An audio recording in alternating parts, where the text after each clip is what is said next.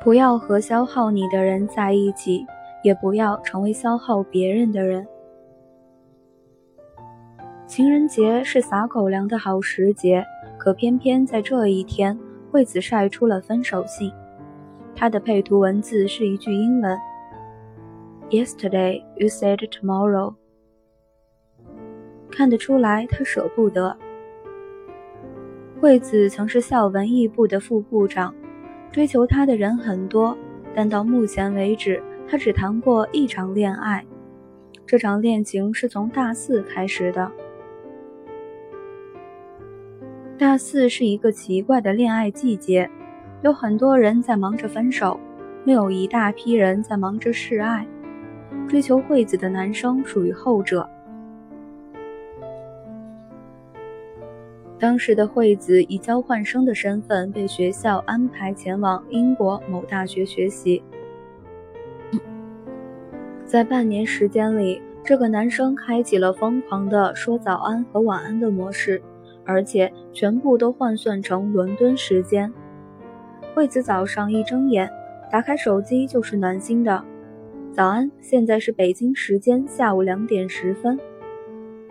他要睡了，男生马上就会对他说：“晚安。”现在是北京时间凌晨五点四十。惠子发的所有微博、朋友圈，他都会一一点赞，然后私信他说一些平日里的见闻和趣事。就这样，两个人顺其自然地谈起了岳阳恋爱。当惠子返回学校时，已经是毕业前夕。男生信誓旦旦地承诺道：“工作两年，我就买房子，然后娶你。”就是这个空头支票，却让惠子铁了心，这辈子非他不嫁。然而，在毕业之后的四百多天里，男生换了七份工作，至今依旧是不稳定的状态。且不说没有买房子的能力，连养活自己都成了问题。惠子很着急，她急的不是物质条件不好，而是娶你的承诺被无限期搁置。除了对工作没热情，男生对惠子的热情也日趋冷淡。以前的晚安变成了倒头就睡，以前的惊喜变成了奖励，以前的哄变成了轰。另一方面，他和其他女生勾勾搭搭的事情，像花边新闻一样，经由朋友们之口传到了惠子那里。再加上朋友圈和微博里的暧昧留言，惠子心里的无名火呈现出燎原之势。他需要他自证清白的解释，但他能给的永远是：“你要这么想，我也没办法。”我私信问惠子：“你什么时候觉察到你们走不下去了？”他说：“当我发现他给我回复消息的速度从秒回变成了轮回。”我呛声道：“你们恋爱三十多天的时候，他差不多就是这德行了吧？如今都三四百天了，你居然还说这种不靠谱的理由？”他回复我。其实我是昨天晚上才想明白的，在故事的最开始其实就有问题。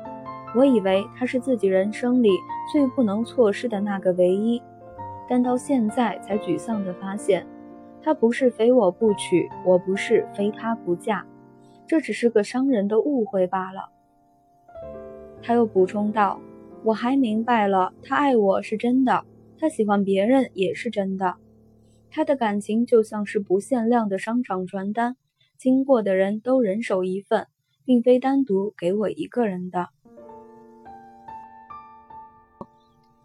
原来一个晚上可以想明白这么多，可偏偏世人总是喜欢马上做决定，又或者迟迟不能决定，以至于不是荒谬的选错，就是犹犹豫豫的受尽折磨。一段恋爱关系中，爱得深的那个人特别容易陷在爱情里，一边念念不忘，一边又无能为力。在这个僵持的过程中，占有欲会使你变得狭隘，控制欲会让你变得自私，疑神疑鬼病，会唤醒你敏感的神经，让你在这份爱里变得越来越不像自己，越来越像个神经病。你不仅丧失了爱一个人、信任一个人的能力，同时还因为太过用力的爱而失去了你自己。你宁愿错也不愿错过，结果呢？你心有所属却无处安放，他爱的不够，还借口多多。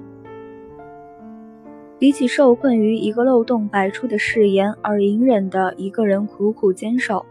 洒脱松手才是度过这场劫难的唯一方式。比起为了遮掩千疮百孔的爱情而自我牺牲似的维持一个幸福的假象，豁达分手才是真正的放彼此一条生路。我的建议是，去找个理由重新开始，也找个借口到此为止。如果说你的快乐人生是一部跌宕起伏的连续剧，那么那个他，不过就是某一集开始之前的弹幕广告而已，不必念念不忘。趁这个空隙去一趟洗手间吧。还是那句话，所有不再钟情的恋人、渐行渐远的朋友、不相为谋的知己，都是当初你自茫茫人海中独独看到的他。如今，你只需再将他好好的还回人海中，如此而已。